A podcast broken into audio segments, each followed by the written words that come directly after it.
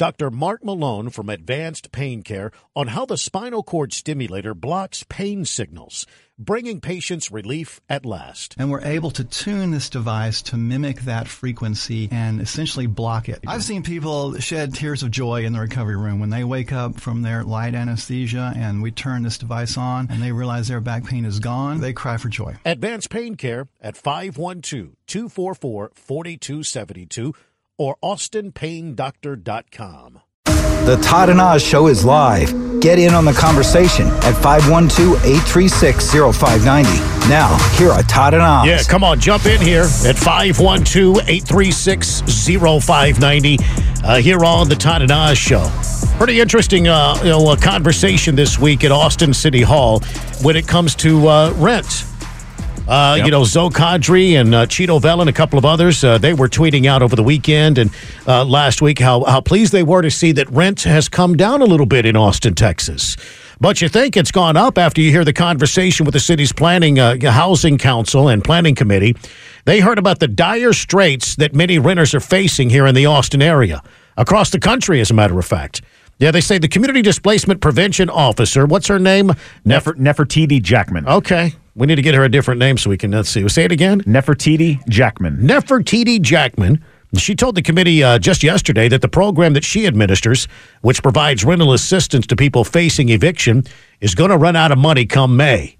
They got about uh, nine point six million dollars, and well, they've been, they've got about seventy five hundred folks that are in their portal seeking some sort of uh, rent assistance. You can receive up to six thousand dollars a year. Mm-hmm uh, just to uh, to go towards your uh, your rent, rent deposit, storage if you've been evicted, storage uh, for uh, for the time being, and moving expenses as well.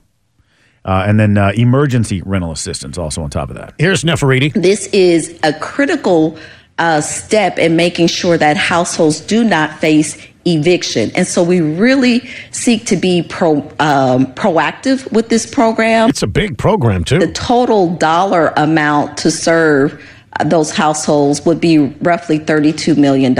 And we have $9.6 million. Yeah, they, she's asking for uh, about $30 million to uh, replenish the accounts. Yeah, yeah. I mean, that's that's uh, that's a lot of money. and and based on on the, this presentation that she put forth in front of the, the committee this week, I mean, nearly 50% of the city, she says, is, uh, quote, cost burdened. Well, uh, but listen, we know that uh, those at Austin City Hall, they, they truly don't understand economics. They don't appear too often, no. Because to get the $32 million, you got to borrow it or you got to, well, you got to raise taxes on everybody else. Yeah, Even if you borrow it, you got to raise taxes, which makes the city more unaffordable. If the city really wanted to help people that are poor and on the verge of eviction, well, they would stop sticking their hands in the people's pockets in the form of Project Connect, which increased your property taxes. These people, I'm sure, are struggling to pay their uh, light bills and water bills. Mm-hmm who uh, who they, they continue to jack up your rates. Yeah, yeah. And the reason they jack up the rates is because they're helping so many people. I mean, a lot of people are getting a lot of people are getting a, a, and if they would, out in this town. And if they wouldn't jack up the rates and keep on digging in your pocket, then more of those people would be able to afford where they live. Mm-hmm. It would empower them. Well, that's something I think that the city really really fails to do. Is is the, it, it, they'll use the word empowerment, but I don't think that they do much that inspires empowerment, you know, uh, because a lot of the stuff, hey, here's a $1,000 check every month. Use it however you want. Don't ask where it came from because, you know, it doesn't matter. And we won't ask you what you do with it because it doesn't matter. And, and, you don't need to be held accountable for anything. Here's just a thousand bucks, right? That's that doesn't inspire empowerment. You know, that's just that's just free money. Uh, so I, I don't know. I, I think that we've sort of become conditioned to just accept the government is there to help. The total dollar amount to serve those households would be roughly $32 million, and we have $9.6 million. Mm-hmm. Mm-hmm. So they need a lot more. Uh, let's see. Is it uh, Joey in South Austin this morning? Hey, Joey. Hey, good morning. I hope I don't cross too many eyes here. It's really easy to get involved or wrapped up in the emotional side of someone getting kicked out of their house. But an eviction loses money for the owner. It costs money, right? Mm. And a lot of evictions will tell an owner, hey, my rent is too high. I need to lower the rent. But if someone steps in and makes sure that that pressure is not there, like the government, then rents won't go down. It's very similar to what happens to the price of college. If there's available money to pay, the rent won't go down. And it's sad for people to get evicted, but that's what causes downward pressure on the rental market. Yeah, you, you can think about it. Uh, this this rental assistance is really uh, a landlord relief package. Kind of, yeah. Yeah, it is. It's a landlord relief package. The national scale, the federal government just wrote a Deutsche Bank relief package in Donald Trump's case. Like, these uh, liberals have just become the party of supporting the landlords of big business in a backward way. And people cross their eyes when you start talking economics in a real way to them. But, you know, that's the reality. They're keeping rents high. They're helping to keep rents high with this program. That's uh, that's a good point, man. Thanks for checking in, Joey. Yeah, I mean, because you know they, they what they do this program here they they reach these certain agreements and negotiate with landlords, and then they, they to avoid the eviction of, of said tenant, and that so that would make perfect sense. You know that it would ultimately end up benefiting the landlords. It is 908. Listen, uh, lawmakers in our nation's capital, they're pushing for an end of this war in Gaza. Uh, newsman Ryan Schmelz explains. Democratic Senators Richard Blumenthal and Chris Coons believe there is, quote, broad hope of a deal soon to release hostages held by the terror group Hamas. In an interview with Reuters, the senators say the release would be in exchange for a pause in fighting before the Muslim holy month of Ramadan. Blumenthal says the pause could happen, quote, within a matter of weeks. The two say they met with King Abdullah of Jordan and had talks with Israeli leaders in Jerusalem. Jordan is one of the Arab countries that's been worried that an offensive by Israel during Ramadan could lead to increased tensions. In Washington, Ryan Schmelz, Fox News. What do you think about this? Uh, kind of a pause, if you will, in the war. A pause. What do you think about that?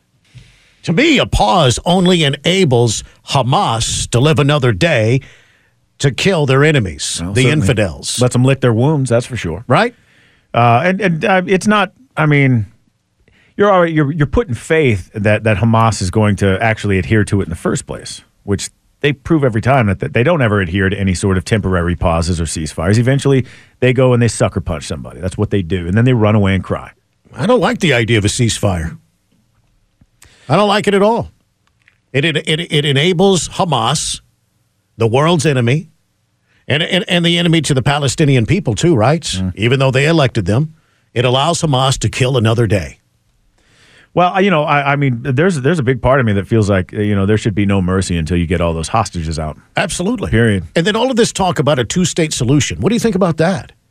I'm just curious. Who would run the Palestinian state? If there was a two state solution, would it be Hamas? Well, it's the ideology that's still going to remain. you That's know? what I mean, yeah. yeah. So, so you know, you kill a you kill a terrorist, and 20 years from now, his his then one year old son grows up now 21 years old, wanting vengeance for for you know his father's his father's death at the hands of Israel or the U.S. or or whomever.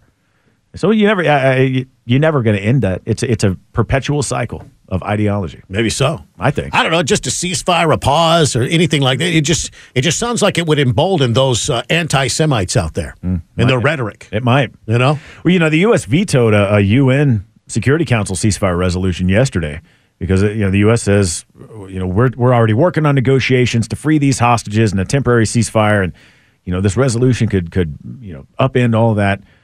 But I think at the end of the day, you know, nothing. I don't think anything is really going to genuinely end until Israel and Hamas both, you know, the guys that are shooting at each other actually decide to do it. Ceasefire, call for it all day long if you want, but yeah. it's not going to change anything until No, they're not. ready. It's not going to. Well, it's not going to stop until Hamas is born again with the New Testament.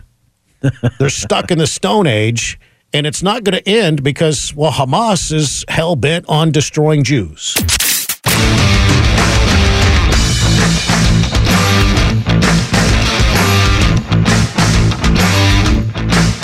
Nine seventeen here on the Todd and Oz Show. Yeah, you can join us at 512-836-0590. Listen, four school committee members in uh, in Brockton are requesting for the Massachusetts National Guard to assist monitoring high school students following an increase in violence on campus. Yeah.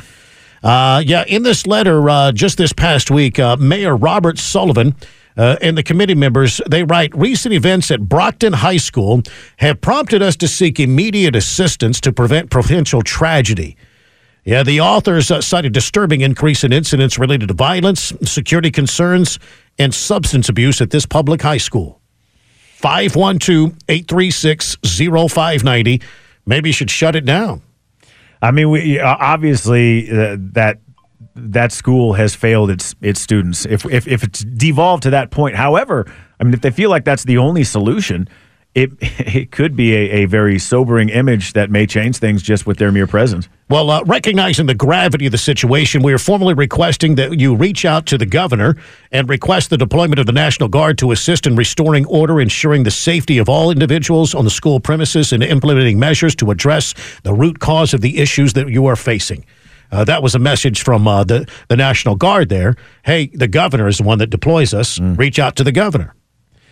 For, uh, th- there have been 35 teachers who have called in absent uh, just because of altercations, disruptions. Uh, I, I, the committee members say they've seen an uptick in students just leaving school just randomly, or just random trespassers just being allowed to roam the grounds. Why would you send your kids to that school? I, I mean, They're not safe there. They aren't safe there, but It- perhaps it's their only public school in the district they're allowed to go to. You know, I guess, zoning. but, but, it, but if it's so bad, it's so violent, why would you send your kid there?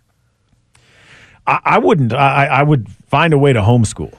I, I mean, obviously, Some of these people can't. I mean, uh, you Well, know, yeah, yeah. a lot of people can't do that. But So where, but if you could, if you, I mean, if you can't send them to another school just for you know, based off your school's zoned in that that particular school, I just o- obviously this is. I mean, they've fallen very, very far if, if that's what they're going to need. well, a representative, uh, they, they didn't even go to the police. They went straight to the guard. Yeah, obviously, that, I guess the police can't do what anything. are the police going to do? I mean, going to come in there. And they're a bunch of kids, and uh, just like in every other major city, police have limited power nowadays. Wow, this is amazing. This is uh, this is a total breakdown of the public school system there. A representative from uh, Governor Maura Healey's office responded to questions about the proposal uh, on NBC 10 Boston. Our administration is committed to ensuring that schools are safe and supportive environments for students, educators, and staff. We are aware of the concerns raised by Brockton High School, and we are in touch with local officials.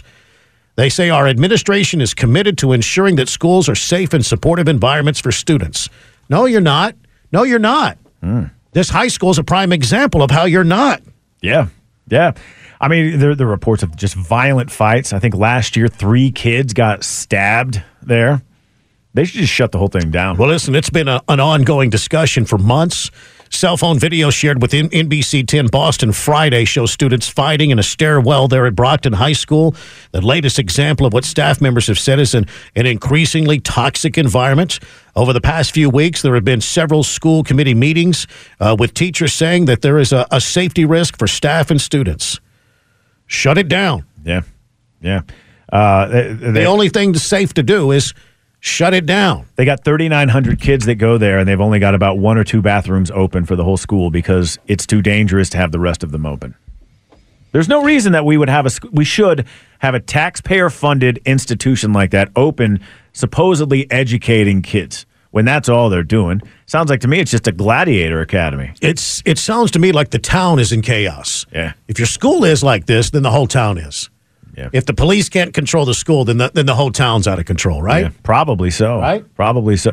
Certainly, uh, if, if you're looking to move up there, maybe they've offered you a job, and you look at that and say, or, in that town, Yeah. and you say, well, my God, look at the school district. Absolutely not. Well, not everybody agrees uh, with this uh, this call for the National Guard. Uh, and in fact, one council at large member, uh, Winthrop Farwell Jr., he says this isn't the role of the National Guard. Uh, and uniformed soldiers in a school presence is a terrible image. We don't consistently enforce class cuts. Students are roaming the halls. Vaping and smoking takes place. Uh, use of cell phones is rampant, and the students run uh, run to uh, film fights, which occur all throughout the building. This is unacceptable. We must uh, support our teachers when they file reports of misconduct. Well, I'm sure a lot of the problem comes from the school board and from teachers and from parents who have whined about the sight of police officers on campus uh, and, and have helped sort of erode the power that the police have to enforce whatever they could enforce on, on, on campus. I'm sure the, sta- the the Commonwealth of Massachusetts probably has laws that limit that as well. Brockton itself, Boston. Uh, so I'm sure that the community has probably done it to him, to, to itself in, in the way it's probably like here in Austin has treated its cops. And now they feel like, well, our, our only course of action now is the National Guard. And he's right. It's not their job. I mean, technically, they, they, they have the National Guard should never be considered, but Sounds to me like they've run out of options there. Sounds to me like this is a town that has a lack of men. Yeah. Yeah, just a bunch of boys running rampant. Yeah.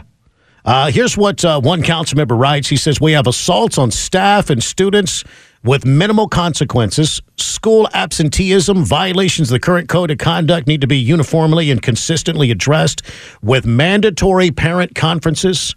He goes on to say that parents need to be involved in solving the current issues. And I think therein lies much of this problem for, for Brockton High School.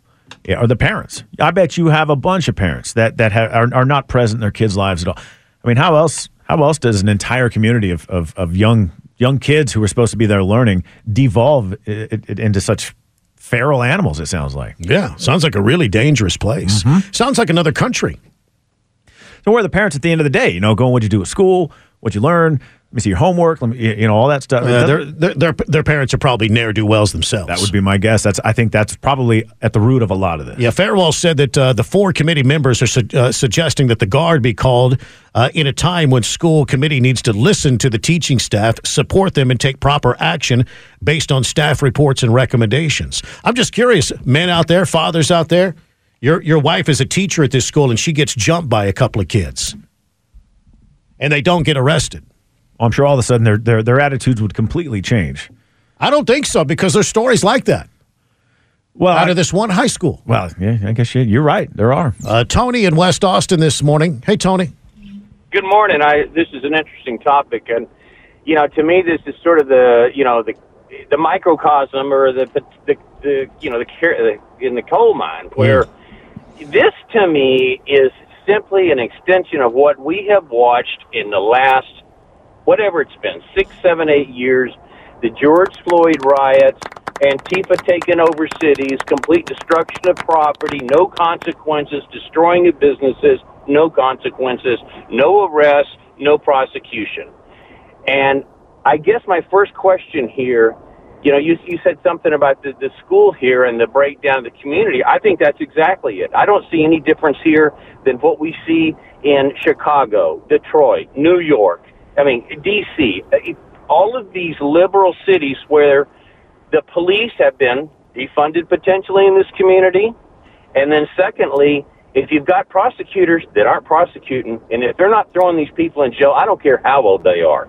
If you're old enough to be in a high school and commit crimes like this against your fellow students and teachers, this is a breakdown, as one of y'all said, of the, of the community as a whole. Hmm. And I think what this is finally is just it's just sort of evolved and rolled into this high school. Yeah. These kids know there's no consequences. There's no consequences. Yeah. And I will tell you, the, the the idea of bringing the family in, I think that ship left long ago. You may be And right. Until they start arresting these people and putting them in jail, these kids are going to keep doing it. Yeah, it, it, it's- it sounds like anarchy on that one campus. And you're right. The school district is only preparing uh, these young people for uh, a life of incarceration, Yeah. right? Sounds like a lot of them Right. need a good good stint. This is shocking, man. This is horrible. Uh, listen, you could jump in here at 512 836 0590 uh, here on the Todd and Oz show. And this is a big deal, man. This is, we're seeing some of these kinds of things in our schools here locally. Oh, right? yeah. Everybody has a story about some, something like Absolutely. this. Maybe not to this extreme degree, but I, I'm sure that people who, who people have worked in schools around here for a long time have probably watched an annual increase in this sort of thing. Sure. You know, whether it's reached that level, maybe not, but increase certainly. I mean, there was a time that you know you would hear about one of these incidents. If you were to hear about one of these incidents, it would it would shock the whole school community for weeks. And now it's just kind of like, oh, well, yeah, it's just another day on, in, on, campus. Yeah. Well, I, I I think everybody knows what the problem is, right? Everybody listening knows what the problem is at Brockton High School. Everybody listening knows what the problem is. Everybody does. But everybody's afraid to say the truth. I bet this school is full of kids that come from broken homes. Sure. Yeah. Well, I mean, I, that I think that is a very safe bet. Yeah.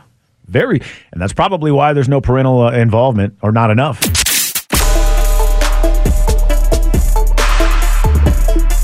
931 here on the Todd and Oz show, talking about this story out of, uh, well, it's Brockton High School in Brooklyn, where the, uh, the school principal is calling on the National Guard to protect the kids and to protect the staff and the teachers from the ongoing daily violence and crime that happens on campus. I, I can imagine there's absolutely zero education happening at Brockton High School. I can't imagine there is. I mean, you, you hear the reports of the stabbings, the fights every day, the drugs, the kids wandering around through the halls, wandering off campus, just random strange ne'er do wells wandering onto campus who aren't who don't even go there. Yeah, I can't imagine there's a whole lot of learning. It's not a school. It's no longer a school. No, it's it's uh, it's kind of like a, a day prison camp. Sort of, yeah. Where where there's where there's no guards and you know it's a social club. You know, playground rules apply. Right. Yeah. Let right. me squeeze in. Let's see. Is it uh, Jeff is checking in from Bastrop this morning? Hey, Jeff. Hey guys. Yeah. Appreciate you taking my call. Yes, sir. Um, I just wanted to, uh, between the previous caller and, and the conversation you guys have had since I initially called in, you touched on a bunch of the points. But my wife's been a teacher at Lanier or Navarro now for six years or so, um, and consistently every year, the stories that she tells uh, when she gets home in the evening are everything that has been said about this school in Maryland has happened at her school and, and does happen every day. Um, every day. And, and like every day, uh, whether it's, you know, a student's got a case of, of vape pens that they're selling in their backpack or a, a weapon of some sort. Um, just, it's, it's not just an isolated thing in, wow. in Maryland. How, how long's your te- Um, how long's your wife been teaching locally? Six, six years. Six years. She, does she ever fear for her safety? Uh, absolutely, yeah, and Oh. and that only in the last couple of years um, has she has she started to to admit, you know, that she she doesn't feel safe. Um, the kids, you know, they're not stupid. They know that there's there's no consequences. Wow. Um, for instance, last year she had a student, a male student, in her classroom that urinated in the trash can in the classroom, um, and his punishment was the following day spent in IS in school suspensions, what we called it when I was in school, but you know, uh, timeout room, and that was his that was his punishment. Yeah, and he probably he probably get a little little cred, little street cred for that, right? Because he's the cool guy that was in in the in the bad kids room, right? He gets a little street cred yeah, for that. sure. Yeah. Sure, sure, and and like you guys have touched on, um, she she teaches the special education, and uh, so she has a lot of correspondence with, I would say parents, but it's it's family, um, and a lot of the times it's older siblings, um, or an aunt or a grandparent, um, and and the kids just have they've got no structure at home, and they come to school when they want to, if it you know if it if it's convenient. Um, there's, gosh, there's 19 and 20 year old sophomores. What? Uh, and it's just like, you, what are you, what are you doing? I mean, Wow. it's ridiculous. That's amazing. She's been teaching for six years. That's that's not all that long. She's still yeah, still kind of new in the profession if you think about it. But is she thinking about uh, keeping that job or leaving the profession? No, this will, this will be the last year. She's Really? hanging it up. This is it. Yeah. This because of these reasons, because of these issues. Yeah, absolutely. And and she's she's one of the teachers that that every parent would would love for their their children to to have as a teacher. I mean, she she really cares. She's we've spent untold thousands of dollars over this last six years buying kids just the necessities of life. Um, she stays late, you know, just everything that that you would want a teacher to do uh, to help a kid that is trying. But you know, when she's scared to walk out to the car at the end of the day and scared to be in the classroom with the door shut, you know, it's just Wow. it's not worth it. That's I don't not blame good, her. man. That's not good, man. That's horrible. What a horrible predicament. That's well, nobody just- should have to go to work like that. Man, oh man. Well, listen, the, the way you describe her, I'm sure some uh, I'm sure some private school will scoop her up quickly. I, I, that's that's the hope that that she can find a place that you know the the parents of the children are involved and uh, you know will be be an advocate uh, for her and, and support her and not not fight her and defend you know little Johnny for doing whatever the heck it is crazy thing he did That's amazing. uh, the day before. So Well, I'm sorry you're, Yeah, I'm sorry you're dealing with that because that's uh, that's uh, an incredible stress o- on a family. Your your family, you, you and your wife. That's that's a lot, man. Thanks for yeah, ch- yeah, I, de- I definitely like the uh, the teacher holidays and, and the weekends much Yeah, better yeah. Uh, when I know she's So, but that's Thank, it. Appreciate thank you. Jeff. Great show, Appreciate that. Thank you so much. Uh, uh, uh, Brockton is in Massachusetts, Yes, by the way. I think I said Brooklyn, but uh, Brockton, Mass. Uh, CBS News out of Boston had this from report. the National Guard. In a letter sent to the mayor and community leaders Friday, four members of Brockton's school committee asked for guardsmen to come work at Brockton High for, quote, immediate assistance to prevent a potential tragedy. Writing, our high school has experienced a disturbing increase in incidents related to violence, security concerns, and substance abuse. He sounds like he's scared to come to Brockton High. Anna Reyes' grandson is a freshman. He doesn't want to come to school because of drugs and repeat fights. Nearly 4,000 kids go to Brockton High. While all guardians we spoke to agree that violence is a huge issue, they say bringing in the National Guard is a step too far. This is not a military school. This is Brockton High School. Another resource the police officers who already work full time in the school. Yet another brawl between students at the high school. A concerned parent sharing this video. This video on social media shows one of the victims on the ground there after she was stabbed. Students say that is a fellow student there. And at the beginning of the video, you see someone run away. Now, this all happened right after school let out near a ball field here. Police responded quickly to investigate and collect potential evidence right outside the high school. Yeah, David and Paula, fighting here at Brockton High has been an, a repeat issue as of late. We actually just learned that 11 teenage students were arrested and criminally charged just this past Thursday after a big fight broke out here at Brockton High. We hereby call uh, In a school committee meeting last month, teachers were in tears, pleading for help to control students getting violent at school. I don't even like to leave my classroom anymore. I usually will wait until after school to go to the bathroom. Yeah, she waits till after school and everybody's gone before she even leaves the classroom. What a terrible state of affairs. I mean, just uh, no kid is going to be learning in an environment like that. No. And yet, the state of Massachusetts, the city of Brockton, that school district, the parents, everybody's responsible for the failure here. They've all let it crumble. And now we're at a point where the only solution National Guard guys in the Man, hallways. Man, oh man. Yeah. Can you imagine that sight? I mean, that would be a sight to see. I guarantee you this is a community. Well, I know there's a community that tried to defund the police. I'm not sure if they managed it, but certainly they're, they're not fans of the police there. So this is what you get. You push the cops out for so long. Now you get the National Guard. Yeah. Maybe you th- should have thought this How one out. there, how come there are never any fathers questioned in those, those news stories like this? No fathers in there. No fathers were asked about their opinion on this. Something tells me that uh, this, this, this high school has a lack of fathers. Well, I don't know. And a I lot know of a lot of fathers who, who would let their their sons act that way. And I know a lot of people listening, uh, they just, ooh, that just rubs them the wrong way.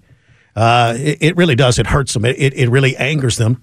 But that is part of the problem. Now, people get mad all they want, but but the truth of the matter is, especially boys growing up in homes without fathers uh, are at a significant disadvantage in, in in growing up, being able to grow up and be a responsible grown male. Boys have to be taught how to protect women and children. And these boys at Brockton High School, they're being taught how to take advantage of women and children. Yeah, I mean, it sounds like a war zone there every day, and and you know. Unfortunately, you know there are a number of, of students genuinely wanting to learn, but this is the only the only option they have in their whole community is to go to a school like that. The parents of those kids should file a lawsuit against the school district. Yeah. You're not you're not educating my kid. You're you're allowing so many brawls and fights and drugs and things like that. Yeah. Uh, this is a shining example of why we need school choice. Yeah. Fernando is checking in from Buda this morning. Hey, Fernando. Hey, good morning. Yes, sir. you sort of stole my thunder there, but um, yeah, school choice is definitely one of the things that we need. Another thing we need is to stop encouraging kids to be, uh, you know, just like they encourage these kids to go out and skip school, to uh, to protest and and all this stuff. So it actually brings a different mindset to to the to youngsters, to youth. You know, like like they have a choice. I remember growing up when you just shut up, sat down, and did what you were told. Hmm.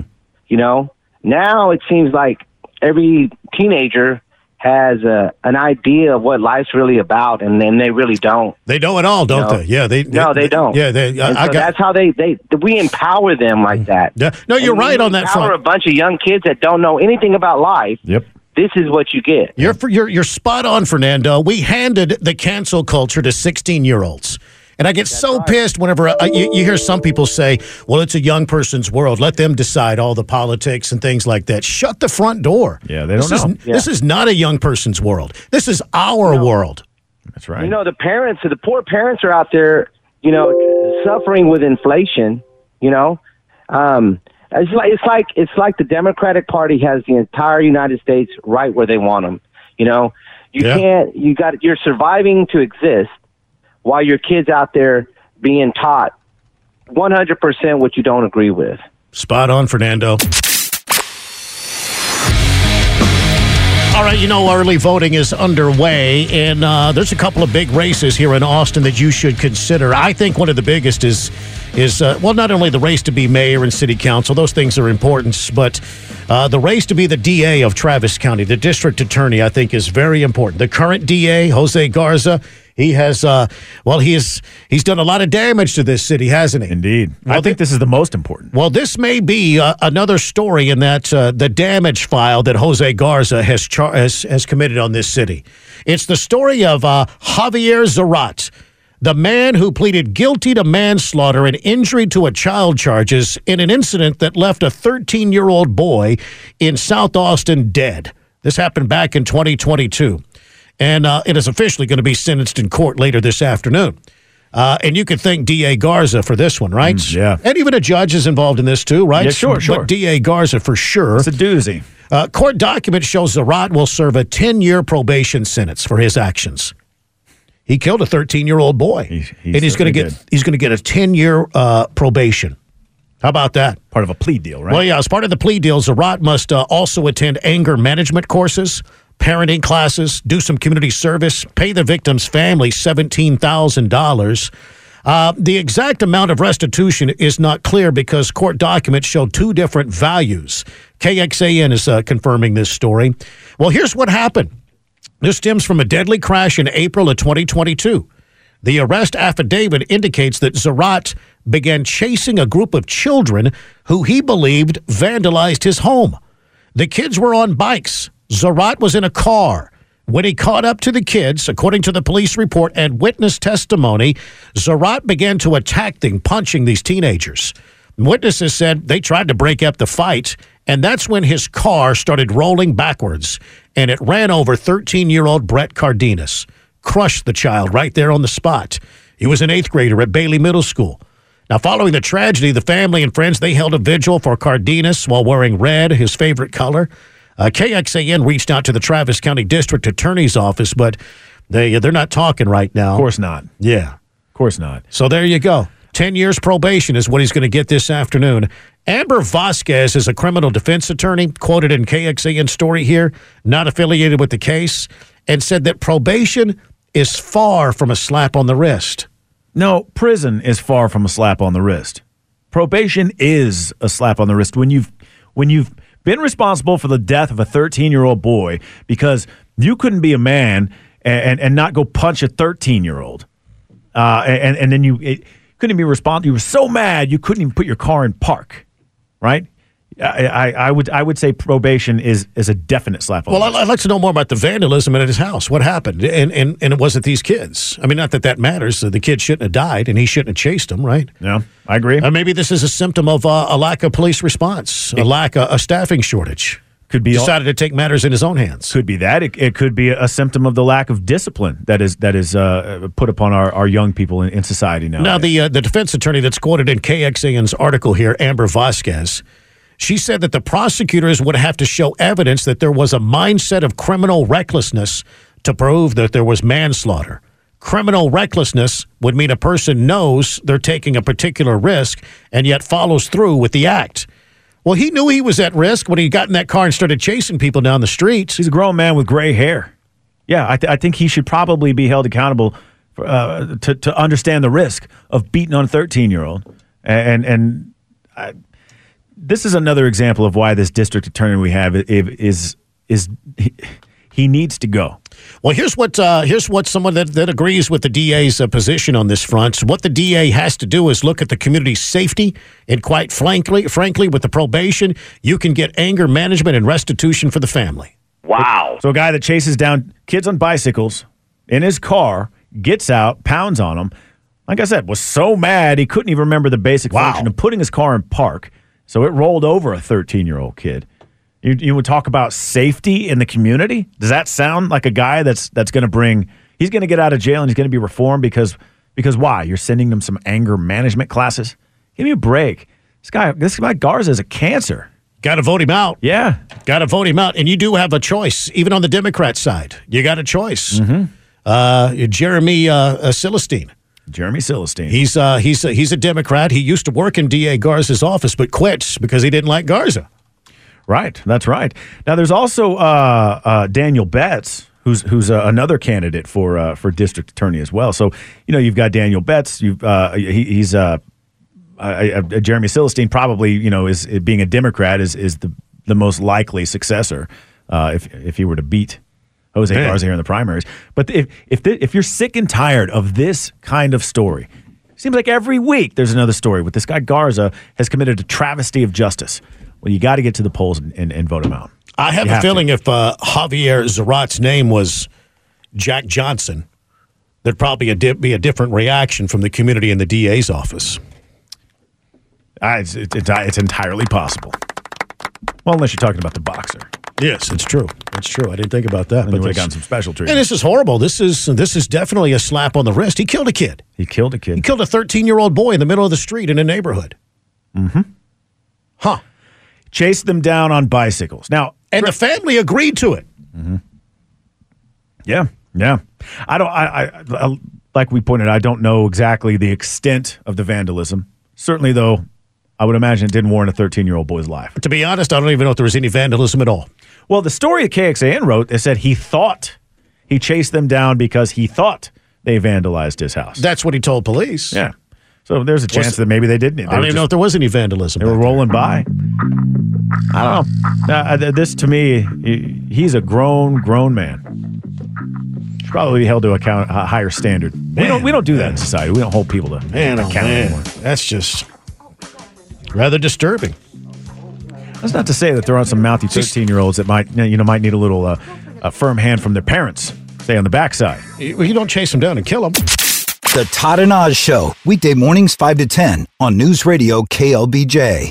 Dr. Mark Malone from Advanced Pain Care on how the spinal cord stimulator blocks pain signals, bringing patients relief at last. And we're able to tune this device to mimic that frequency and essentially block it. I've seen people shed tears of joy in the recovery room when they wake up from their light anesthesia and we turn this device on and they realize their back pain is gone. They cry for joy. Advanced Pain Care at 512 244 4272 or austinpaindoctor.com.